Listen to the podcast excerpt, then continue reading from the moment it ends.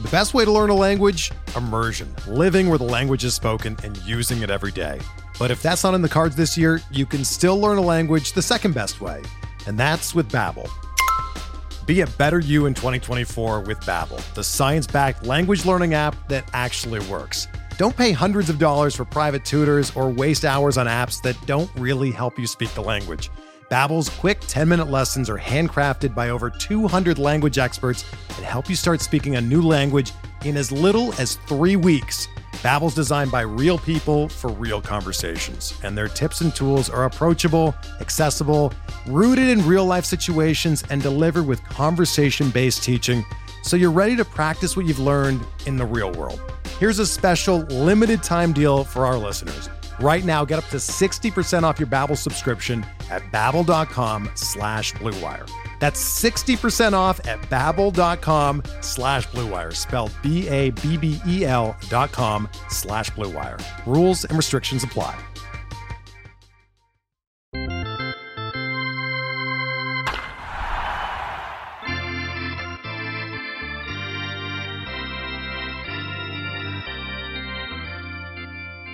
Welcome to another episode of the Future Sox podcast. My name is Mike Rankin. I'll be your host, joined by senior editor James Fox as well. Today, our guest, you may have heard him on the radio, Connor McKnight, formerly of WLS, as well as you may have heard him on 670 The Score. So, Connor, welcome. Thanks so much for taking the time to join the Future Sox podcast. We're excited to talk White Sox baseball, of course, specifically your intake of the, the minor league scene, as well as what to look forward to in, in 2020 in this condensed schedule. But man, it is uh, it is really good to talk to you, my friend. Appreciate uh, the opportunity to chat a little bit. Have enjoyed your guys' work on Future Sox for quite some time, and I specifically appreciate uh, James's work because whenever I would get something wrong about an obscure White Sox prospect, he was always there to correct me in the kindest way possible. Thanks, man. yeah, no problem. All right, Connor. So let's talk some conversation related to the negotiations of Major League Baseball and the Players Association, because as things shut down in March 11th, there was an opportunity for both sides to come together relatively quickly, get in a little bit more games a- across their schedule. I don't know. I, I feel like the way things turned out, it, it didn't have to come to this, right? To the point where Commissioner Manfred needed to implement a condensed schedule of 60 games. So I, I guess uh, I wanted to ask you your general opinion and as you were following this story, what you were feeling as a baseball fan as things were continued to be uh, linked out there. Oh, I don't know. I guess if we're going to talk about that, maybe we should go over the policy for swearing here on the podcast because it, it, my, my attitude toward the negotiations wasn't very good and that's not a swear word, but there could be some coming later. I, I don't. I mean, so feel free to leave this in or take it out if you want. But full disclosure, the three of us are sitting down Wednesday, six oh five in the evening, and I just saw a tweet about ten minutes before I, I was literally I was signing on to to come on with you guys and talk. And I just saw that Rob Manfred was on the Dan Patrick show earlier today saying he knew and baseball knew full well that they were never going to play more than 60 games because of all of the concerns in and around COVID 19. And if, if you've got the commissioner saying the quiet part out loud, you know, the part that they can't admit to while they're having negotiations about 114, 100, 110, 80, all of these different manipulations, all these different ideas of what a baseball season is going to look like. And then the guy, after he's got something signed, sealed, delivered for the owners who signed a crap deal for themselves back in March, you got the owner then saying, "Wow, we were never going to play more than 60 games." I can't say that this was this was done in good faith. That that anybody had the right idea about how to negotiate what a potential baseball season looks like. And it doesn't matter to me if we're talking just about the negotiations that a 60 game season and playing fewer baseball games and the, what's going to end up happening for baseball that that will be safer for people um, as it concerns the coronavirus that this whole plan will be i don't know f- more informed because it's happening later in the year and we know more about the virus now than we did the day before and that will continue to be true. It, it doesn't matter to me that those things will help baseball in the long run should they play, because that's not what they were holding up as evidence throughout their entire negotiation process. They weren't saying that they were doing this for the good of players, managers, coaches, staff, fans, any of that stuff. They were bitching and moaning about the handful of dollars that they either were or were not going to make with fans in the stands, not the well being of those attached to the baseball. That's frustrating for me. I think it ought to be frustrating for a lot of people. Um, I'm, you know, I'm, I'm of two minds on this, guys, and I, I think a lot of people are. I'm glad there will be baseball. I'm reluctant to think that there will be as much as Major League Baseball is planning for. And even while I'm watching baseball, even while I'm watching the White Sox and, and watching Nick Madrigal at some point a couple weeks in, there's still going to be something in the back of my mind that's that's yelling pretty loudly maybe this isn't the right thing for people right now. It's it's going to be a tough, difficult, weird, strange season to watch. It's going to be like watching Major League Baseball, but in a like on a Rick and Morty episode where everything goes wrong and it all gets weird and somebody gets eaten at the end of it. And I, I hope that's all the nonsense we have to deal with. And I pray that it's not something more disastrous or deadly.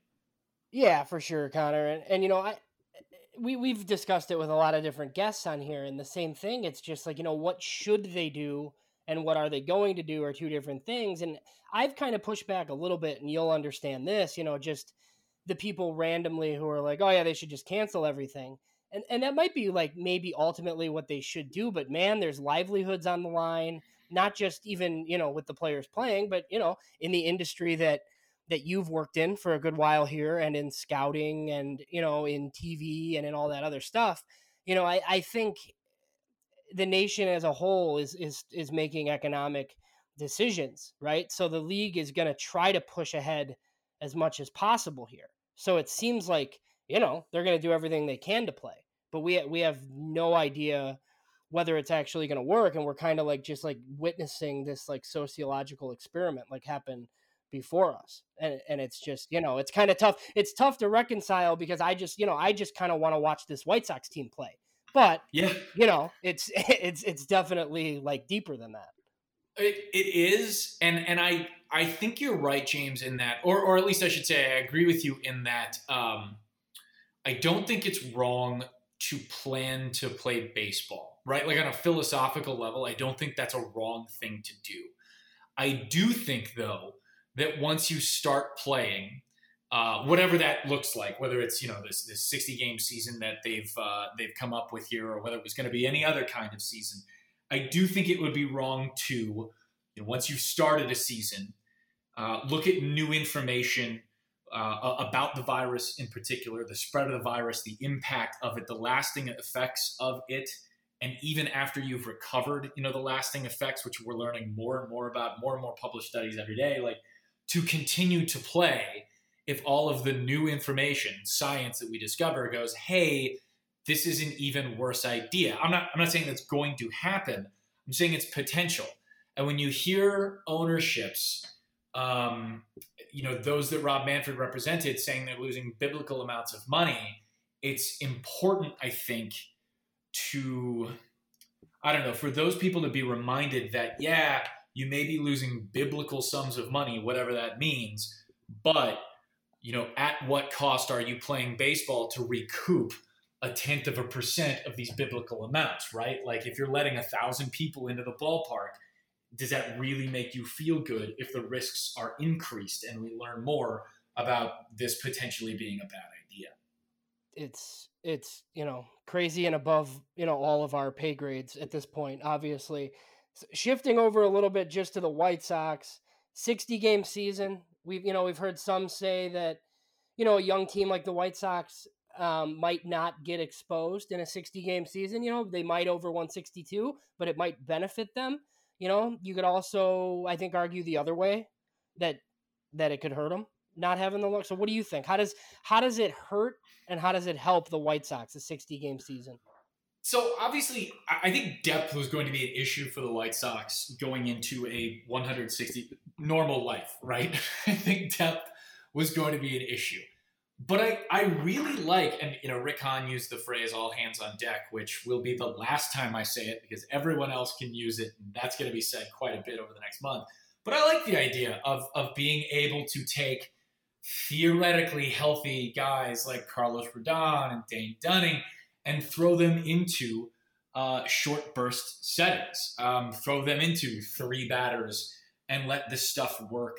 And even if Carlos walks four and strikes out three, that's only one run. So yeah, it's that's not all that bad. I I like being able to apply those areas um, of, of relative strength, you know, that kind of starting pitching and, and stuff. I mean, if we're talking about a little more granular, granular level uh, and stuff to, to the White Sox.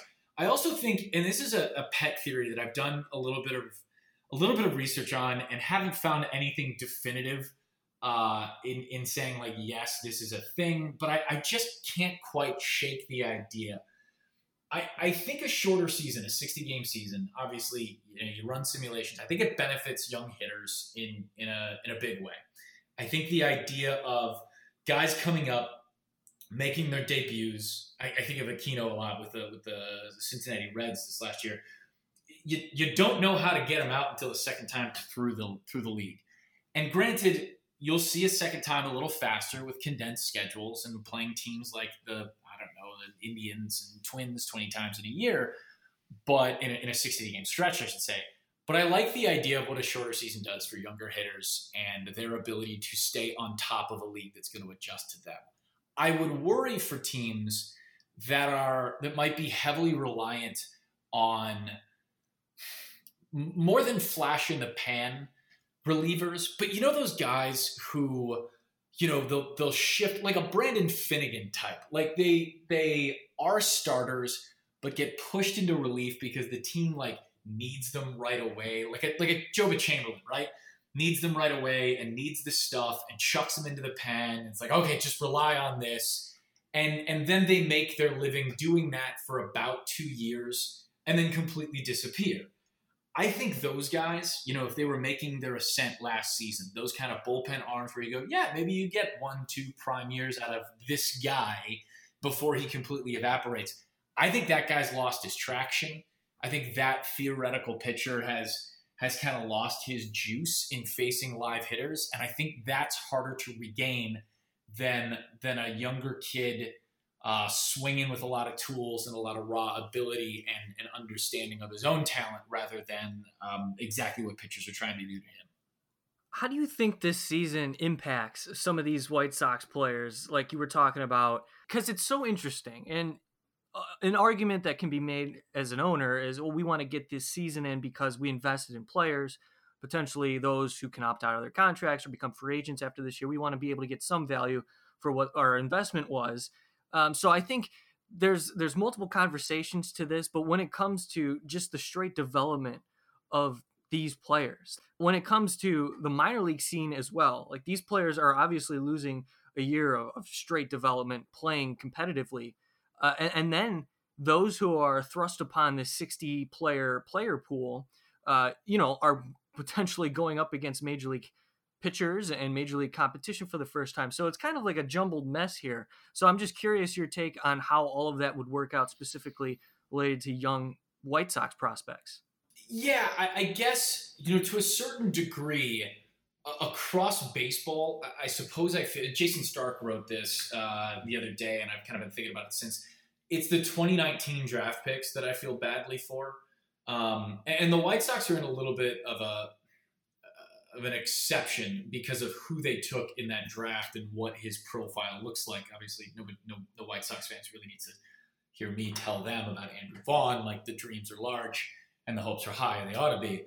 So he's a little bit different. But for a lot of players taken in that draft, you know, you, you finish your collegiate season or you know your high school playoff season, you take some time off, and maybe you get assigned to a you know a short summer league or something like this, and you play a handful of games and maybe you pick up a, an ankle issue or a quad tweak or something like that and the manager's just you know okay twice a week for you and then then you're just kind of done and then you spend all off season getting yourself back from what what is usually an exhausting stretch of baseball right like ending your amateur career and then starting to do whatever you can whatever you're healthy enough to go do or, or have the juice left to go do in a short season and then go on another place. So I, I worry about the lost development for a lot of players from that draft. And I, I think maybe it's good news for the White Sox that they have one guy at least toward the top of the draft um, that that might be the exception to that rule because of how advanced a hitter he is.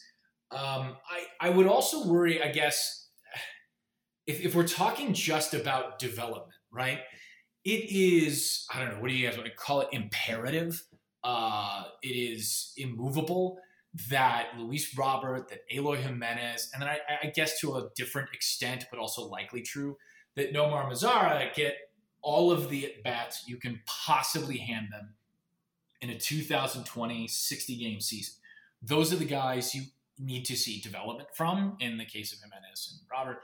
And Mazara just needs to prove me wrong, I guess, over 60 games for the thing to be, for the thing to work out. That doesn't do good things for guys like uh, Luis Basabe. That doesn't do good things for really anybody. You know, go down the depth chart of outfielders and then without a minor league season, you, you look at each one of those guys who won't have the same kind of opportunity to develop outside of you know the secondary roster or taxi squad action. Those are I, I hope it's not true, but those are what I fear could be you know lost developmental cases over the over what will be a 2020 season of, of largely uh, inactivity, I guess yeah, I think those are some of the names that are very important here when it comes to a lost minor league baseball season. So they're playing an unofficial wherever they're located, if it's Chicago State or wherever they announce it to be, where these player pools who aren't on the active roster need to continue to to get their reps in. Uh, but how about these two names? And I wanted to focus specifically on Michael Kopech and Jake Burger.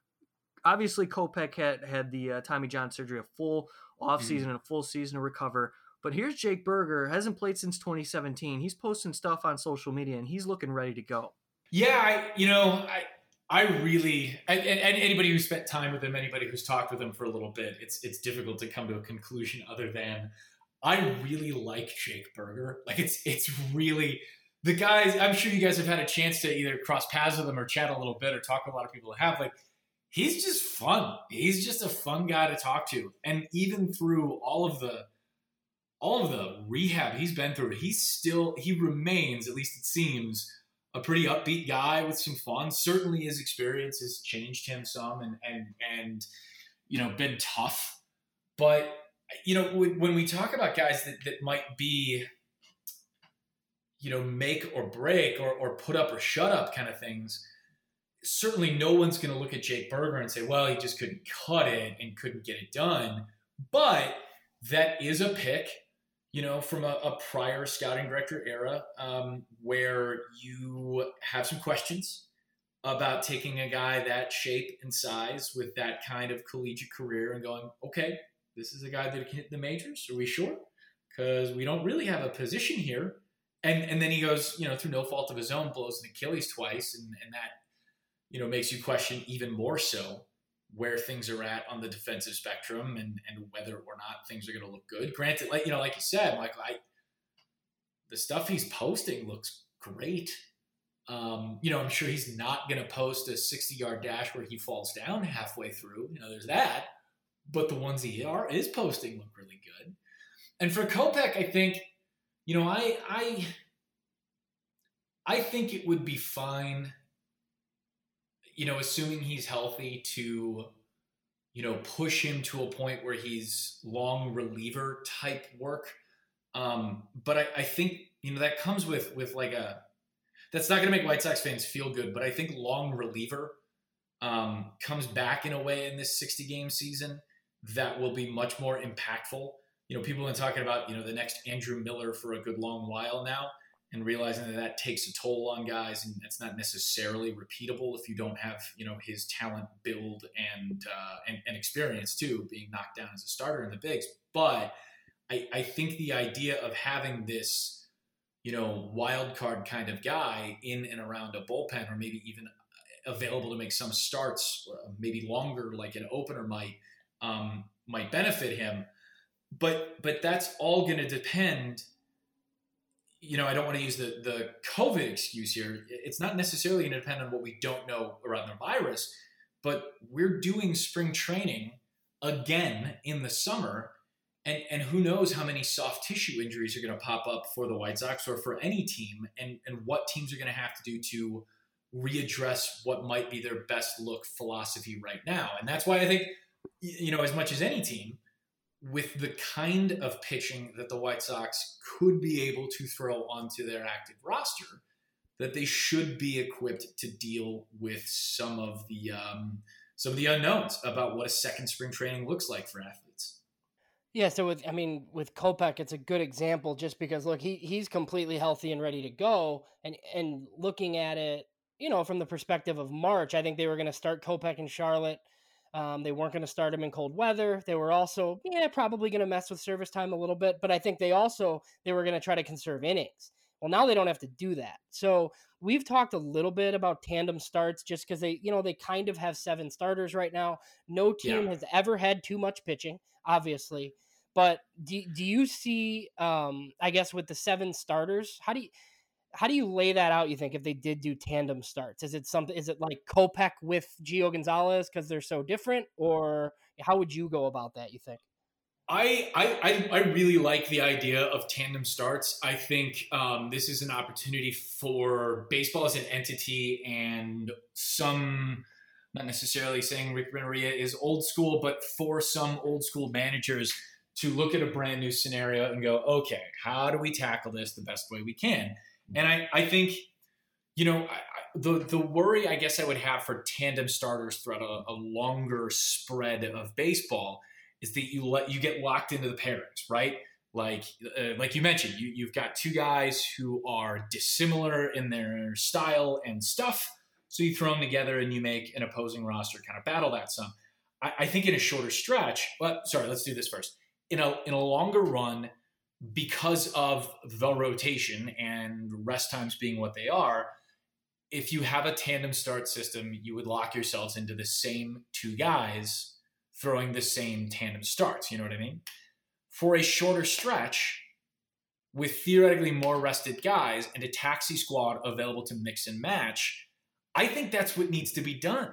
And I and I I loathe this because it gets so close to you know Terry Francona with a 40 man roster and 95 bullpen arms available to him in the late days of September, where he's making pitching changes every four seconds.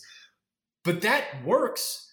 You know that stuff works. You get you know somebody like uh, I don't know Burdi or Heuer or something like that. If if they're working late in games, or or even are on the roster for their taxi squad day or something like that, find him the three batters that he's best able to face and you you work your game that way. You you you're with fewer games. I think it's on coaches to do more work to find places for pitchers to be effective. I, I think you know even though, though the White Sox mantra for the last 35 years or however long Don Cooper has been there has been the starter goes as long as he can. The starter dies on the mound and then we take him out and throw the bullpen guy in. I don't know that that's the right approach, and and I I would bet with the White Sox uh, assortment of arms and ability to tandem start guys, that that that's where they head. That that's where they they examine heading anyway. Yeah, I think you know the manager thing is going to be really important over sixty, and I think I've generally agreed with your thoughts. You know, on on managers being fairly you know overrated over one sixty two, but with sixty it's different. And you mentioned Cleveland there um, Cleveland's a team where you know I thought over 162. Maybe if they struggled with that offense, they might start selling off pieces. But man, in a yeah. 60 in a 60 game season, eh, they they could win this whole thing, and like nobody should be surprised because of their pitching and because Terry Francona is managing them. So mm-hmm. you know, I definitely agree with you there. One of the good rules I think that's coming out of this universal DH for this season. Hopefully, pitchers are done hitting forever. Uh, your thoughts on that, and then are there any that you just actually really don't like very much? I've tried to not complain about the new rules just because I want baseball back, but what do you think about the universal DH and then some of the other stuff that's going to be different? Uh, the universal DH is is long overdue. Although I, I will tell you, I I wish I was told when I was watching the last month of baseball last season that this was going to be the last run of the pitcher hitting. It's it's not that I'm going to be. I guess I'll, I'll be a little nostalgic about it, but don't you don't you think we all deserved a chance to just wave goodbye to whatever that was to know that this was going to be the last one like we kind of got robbed of this of this way of this idea of like a new CBA being ready to agree to, and you've got guys like Jeff Passan reporting that, yeah, you know, when it's done, you know, this will be the last go around with the deal. We didn't get that. We didn't get a chance to, to mourn whatever this was and just say goodbye and give it a proper Viking funeral where we set it all on fire on its way out to the middle of the ocean, right? I, I feel like we yeah. all deserved that. A little, I, I think National League teams – some of them probably agree with you because they would have handled their offseason a hell of a lot differently, I think. Oh, right? I mean, Jesus, JD absolutely. JD Martinez is sitting out there, and the, the Red Sox are begging somebody to deal for him, and there's only like two teams in the entire league that need him. Well, now there's now there's quite a bit more. So yeah, I think they're they're at a disadvantage a little bit initially. I think nationally. You, you think the marketplace the White Sox saw for Encarnacion would have been the same if you had 15 more teams interested in what he could do for you? Absolutely right, exactly. Not. Yeah, Encarnacion had like basically one landing spot. I think it was. Yes, it was the White Sox. So, yep, agreed. Yeah, and so I, I think it's the right way to go, and I, I, think that's where we were inevitably headed, one way or the other. But I think we needed a chance to say goodbye, and I'm I'm with you, James. I whatever rules they're coming up with, um, fine. It's all weird. It's none of it's the best case scenario. I I, I want to put this as strongly as possible. I, I detest and abhor the runner on second base to start extra innings. I, it's ludicrous. It's dumb. It's offensive. Uh, and I think I'm getting a rash talking about it. but but fine. You know what I you know what I mean? Just like if we're gonna do this, if we're gonna play these games, fine. I was even re- I think it was JJ Cooper over at Baseball uh, Baseball America, who my God is he a fantastic baseball writer. But Cooper was doing some research in the last two minor league seasons where they had you know the runner on second base to start extras, and even and I'm a data guy. You guys know that. Like I'm about it, show me the numbers and I'm ready to be convinced. He even showed me the numbers. Right? Yes, games have been ending in fewer innings with a runner on second base to start extras. Not a whole lot fewer, but some fewer innings. And that's the whole point of doing this in a 60 game season is so you don't have one team go through every single pitcher they brought to the ballpark that day and then throw a bunch of guys' nephews on the day after that because that's all they've got left on a taxi squad or something. So I get it, but I still don't like it. And I will probably tweet about it. and I think I'm done screaming about it. Well, so Renteria talked this week and talked about kind of how he didn't like it. And I was actually really surprised that he didn't like it because that scenario is the actually like the only time where you should be maybe bunting a guy over. He he he, he should he should love the tenth inning with a guy on second because then you know he could he could sacrifice bunt over to third and then you got two outs to work with instead of what yeah. he normal instead of what he normally does. So well, it, it, it, places a new premium on. Oh God, who's this dumbass manager that? Oh, Dale Sveum with his with his with his bunting tournament in spring training, right? Bring Dale Sveum around and sit him on a bench somewhere and teach everybody how to bunt. Yeah, no, I, I think you're right. Um, but hopefully, you know, hopefully the, the existence of a DH with that runner on second base lends managers to just go, well, no, I have the extra hitter. I, well, maybe that would only apply to the 15 National League managers anyway, I guess. But even still, if we're cutting half of the bunting out of the game, that's probably a good thing. Dale Sveum, what a name glad you brought that in. Uh, you were able to work that into the podcast. But you talked uh, a couple things there that I wanted to hit on. You know, related to the runner on second base. And in the minor leagues, they've been doing this, right? And in, in independent yeah. scenes, they've been doing this. So it's been done before. Um, College so, softball has been doing it for the better part of 20 years, and it's been yeah. working fine for them. And it's it's all a matter of expediting the, the conclusion of the game, and they want to be yeah. able to fill in as many possible games within a 66 day period or whatever it is is possible obviously uh, so you know what if you have to experiment i'm kind of on board with what you're what you're saying. I don't like it but if it's got to be done it's got to be done. But related to the minor league scene and i guess we're going to shift gears a little bit here.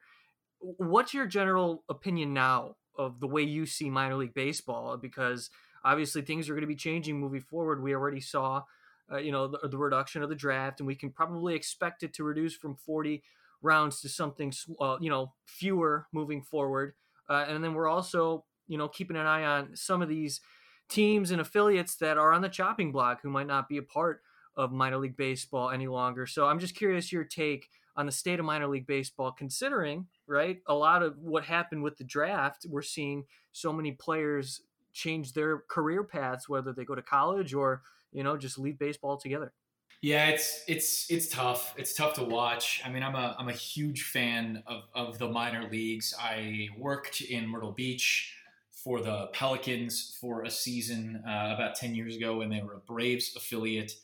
Um, I had a blast. I, I love the Arizona Fall League. I love being out in Arizona for you know spring training and stuff like that because of uh, I don't know. I guess the feel, the minor league like feel that that gives you. Um, aside from all that, you know, the economics of the thing are, are ludicrous. I mean, that you're now cutting the draft down to, I, I don't know, 15 rounds or something like that. And that might even be optimistic from my standpoint. And then taking all of these other players that might have otherwise been draft picks with signing bonuses and signing them for something like 20 or $40,000. It's just, it's it's really criminal. Um, and I would encourage uh, if you are a fan of the minor leagues or you know guys who go to play baseball and deserve a living wage, I would encourage you to contact your state legislatures. Um, and while telling them uh, about many other more important bills that need to be passed, protecting the lives and wherewithal of human beings, uh, one thing you could also talk to them about is pulling back legislation that allows Major League Baseball teams to declare minor leaguers seasonal employer, uh, seasonal work.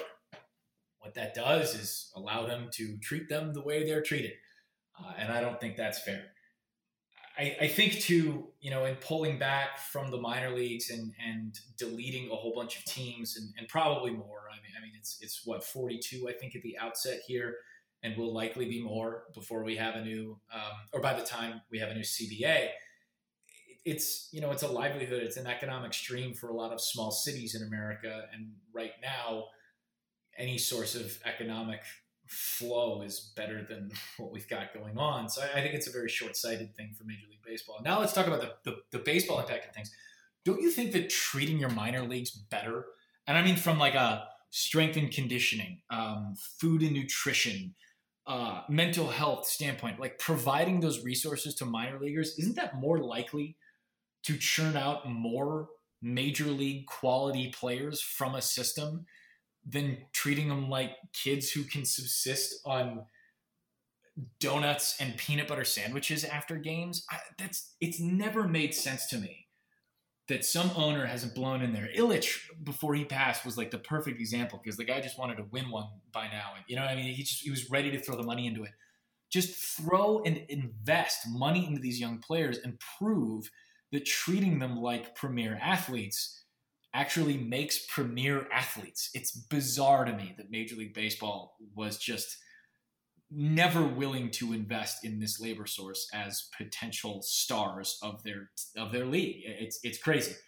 Um, I, I think what that will make happen is is a is a much smaller pool of top prospects. I think it may crush some developmental curves. You know, we'll have some guys who, you know, break into the bigs at 27 or 28 and have two or three seasons, but we won't have many. And that affects these smaller market teams from being able to generate some short spurt of competitiveness because they just hung with a guy after he had flamed out somewhere else. I, I think it's, um, I think it deletes from the talent pool here. And for a game that is trying to draw in as many eyes as it can these days, COVID notwithstanding, um, removing your ability to put talented players on the field for fans to watch cannot help your bottom line at the end of the day. And yet they're telling me that it will.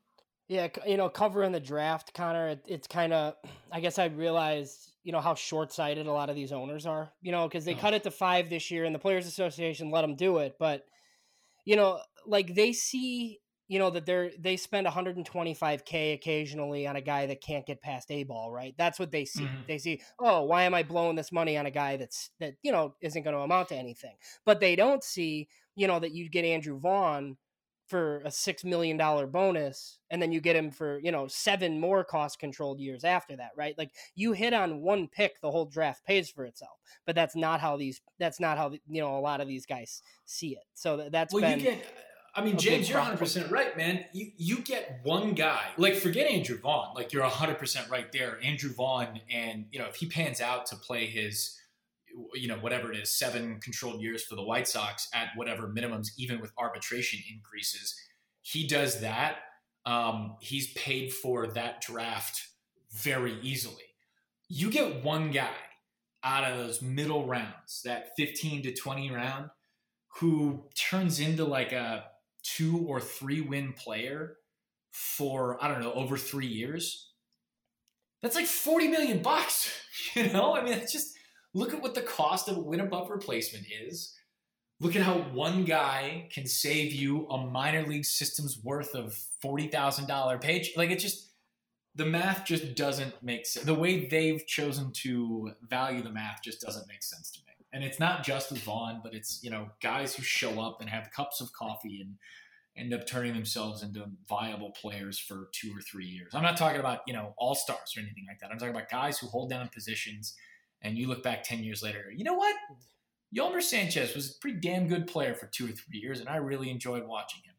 Yeah. So, how how much of the 2020 draft did you follow? And then, the you know the White Sox took the strategy of trying to you know get two top 20 players in the class, and then they kind of punted the rest of their draft. But you know they prioritized premium talent. They did it a little bit last year too. It's a it's a changing strategy for them. So I guess any overall thoughts on the 2020 draft, and then just on what the White Sox did.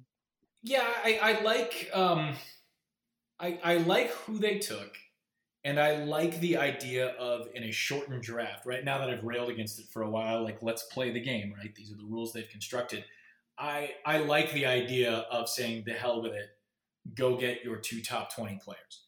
Um, I don't mind that in a five round draft. If it were a larger situation and like they, you know, kind of did the year before and moving some things around and taking a bunch of seniors and just kind of um, letting themselves draft some other players, I, I think what I'd like to ask Rick Hahn and company is, you know, now that you've done this two years in a row, is this indicative of draft philosophy or did this happen two years in a row because of what the 2019 draft looked like and the wholly unique circumstances of the 2020 draft? I because I would think, you know, most of it is going to be most of the answer is going to be well, it depends on the talent in the draft. But if I'm sitting here advocating for, you know, picking up a wider swath of players because hitting on one random dude in the 22nd can help supply the value for the rest of the minor league system, then I, I should also be supportive of taking a wider approach to a major league baseball draft, right? To taking, you know, the best player each and every go round, knowing that, you know, that may cost you a little bit later on. I, you know, I'm a little bit concerned getting to the player specifically, like I'm I'm fine with uh, with where they went overall. Uh, the kid out of Tennessee, I'm fine with Crochet. I guess I would worry just a little bit about the lack of breaking ball and the size to weight ratio of, of Jared Kelley. Um, it, I mean, he seems like he's filled himself out completely, right? I mean, he's a big kid. He's a Texas linebacker, for God's sake. So, you know, usually in the draft, you're looking at guys going, all right, five more pounds, 10 more pounds. You get him a little thicker in the ass, that kind of thing. And maybe you've got a couple more clicks on the gun. I, I don't I wonder if that's there for him. Um, I wonder I, maybe that's not necessary, but it, it might be in order to maintain and acquire a quality big league breaking ball. Um, so that's my concern there. But but even still, you, you've taken a kid who's got apparently an incredibly natural feel for a changeup, and God, I love that in a in a young amateur pitcher. That's just fantastic touch. Uh, Connor, you mentioned something that, that caught my attention, and it was related to draft philosophy. Now, whether it's philosophy or based on circumstance, I like the way you phrase that because over the last couple of years, the White Sox have gone against recent trends in their history of attacking prep talents uh, in specific rounds and willing to spend over slot value on these players to ensure that they sign within the organization. So I guess my question to you is your perception of the way the organization has approached signing these amateurs as well as you know constructing a minor league system that many believe are you know at least top 10 in baseball at this point even despite the fall off across the top five players i'm good with it um, i think you know if you look back at maybe some of the sins of the past it has netted you some some premier players it has after a while gotten you to a point where Zack Collins is ready to play in the bigs. And if he can hit right handed pitching for power, that's a guy who sticks around in the major leagues for quite some time, even if he's not, you know, the guy that uh, the White Sox up and down swore that he was going to be. I, that, that happens with baseball players, right? But I, I think it took, um, and, and, I don't think I'm speaking out of school here, but I think the White Sox have talked about this. It took some time and some conversation with ownership to invest in the types of players we're talking about, right? The prep players and some of the international players. Um, let's not forget that the White Sox are had been rebuilding from a spectacular international scandal for a while, and for those fans who think that those scars don't last much longer, uh, they absolutely do those relationships are very difficult to rebuild. And uh, Marco Paddy did a really good job, I think, in and, and is still doing uh, in, in rebuilding some of those, or that the White Sox are still doing in rebuilding some of those relationships. So I, I think the front office has has done a good job in turning that part of the financial ship toward the right current, you know, and and enabling those funds getting sent to those players, even if they are a little on the riskier side of things. Um, you know, I, I know falling in love with a player early in a draft process is something that every front office or every every um, scouting department can can fall victim to. Um, but I I think I, I think in doing what they've done the last two seasons, they've kind of shown fans that uh, not this draft accepted because of its its five round nature, that they're able to kind of put that in the past and maybe spread some of that wealth around a little bit differently. Uh, not like just actual money, but some of the investment and scouting and all that kind of stuff that goes into taking a player. Spread that a lot a, a little bit more equally. Yeah, so I'm you know I'm kind of glad that they've leaned prep heavy a little bit here. You know, and obviously nobody saw the pandemic coming but it's one of the things we touched on a little bit earlier. Some of the guys that are really hurt by this, you mentioned the 2019 draft. I mean, they, they were so college heavy, you know, and everybody talks about how they're like less risky. But the problem is like they've taken college heavy guys that have that that have had issues. And, you know, once you get over those issues, you're 24 years old already, right? And then it's kind of, you know, so at least these high school guys, they're gonna miss development time. But ideally they're gonna be back on the field at the age of 20 next year, you know, after they've done some stuff. It, it hurts some of the older guys, I think, a lot more. So you you know you've seen you've been out to spring training. You were out there this year. Um, are there any Sox prospects, I guess, that you're fond of outside of the top couple of names that everybody knows? Ooh, how how deep do I get to go here? Like, well, let's our... define let's define our top tier because, and this is what I think is really interesting about the 2020 season, right? Is like so many teams are going to use that secondary roster um, for the top prospects so that they can get that development injected into their bodies because we don't have the, the minor league system, right?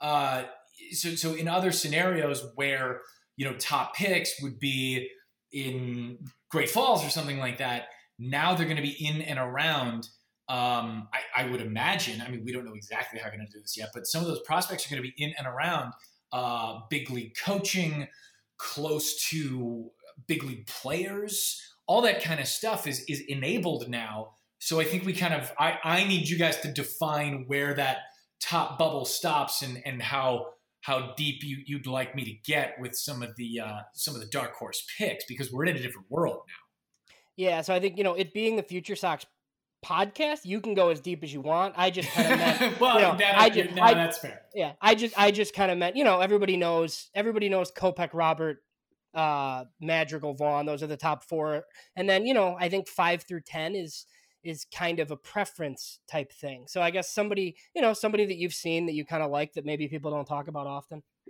Okay, so yeah, I am really excited to see this Luis Robert fellow. And if White Sox fans haven't heard of him by now, uh, you should get yourself out from underneath the rock that you've been living. I guess Stiever is is still interesting to me. I, you know, for whatever reason, when I saw him work uh, the little bit in camp that I was there, let's see, the last season. Gosh, with this whole COVID thing, it feels like it was all yesterday and also 15 years ago. The, the last two times I was able to watch him work, he was not that good. Um, but that was definitely like selection. I, I, think I just caught him on bad days, you know. So I, I, I guess I would I would say that's somewhat interesting to me as a guy who you know might pop some and might you know pitch some at a at a big league level a little bit and uh, is also a little bit off the radar. I suppose does that that work? Do we get it there? Yeah, I think so. I think that's good. Jonathan Stiever's, uh, you know, in their in their top ten, I think, and had some injury issues in camp. So it'll be interesting to see. He hasn't been added to that 60 man pool officially yet, but I would imagine that's the type of guy that's, you know, over on that alternate site team. Yeah. And just to just to prove my math a little bit, like I, I know I mentioned I didn't see it. The I didn't see him pitch well, but I you know when I would ask people afterward, people that would know, like, hey, what was up with this? What was this? The way they talked about his you know rough outing or the little hiccup that he had here or there or whatever was unlike the way I've heard um, guys in the front office or scouts or whatever talk about other guys' bad outings or something like that. Something about the way they talked uh, through what went wrong for him on that particular day made me think, huh. I wonder if this kid isn't just a little bit different, or I wonder if this guy isn't just a, a, a little bit um, shaped a little bit uh, better than some other prospects I'd watched before. Connor, awesome stuff, man. Thanks so much for taking the time to jump on the Future Sox podcast. Uh, always value your insight, and we really appreciate you jumping on talking White Sox baseball. Is there anything that you're working on now as we let you go that we could look forward to? Any sneak previews that we could give the listeners uh, in your personal life? You know, I I, uh, I am remodeling the fireplace right now, and that's uh, I think I'll probably be tweeting some pictures of that when it's done. But I can't imagine anyone gives a damn about that. I, I will be starting a baseball podcast once we get closer to uh, to opening day. Uh, it's a podcast to be named later, though I won't be naming it that. And uh, and we're just we're just going to talk baseball all, all, through the season, whatever we end up having. So I am uh, I'm looking forward to sitting down and working a little bit again on uh, on the game I love, regardless of what it looks like over this summer. Well, that's really encouraging. Can't wait to check it out, and uh, we'll, we'll, be keeping an eye on it. And if you want to follow Connor on Twitter, he's at C1 McKnight. Connor, thanks again, man. Really good stuff today. Anytime, fellas. Love the work. Thanks for having me. Thanks so much for tuning in to this episode of the Future Sox podcast for James Fox and Connor McKnight. My name's Mike Rankin.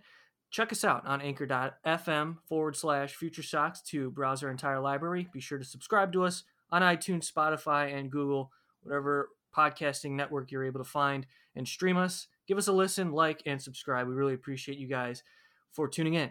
One more time for Connor McKnight. Thanks so much for listening to the Future Sox podcast. We'll talk to you all next time.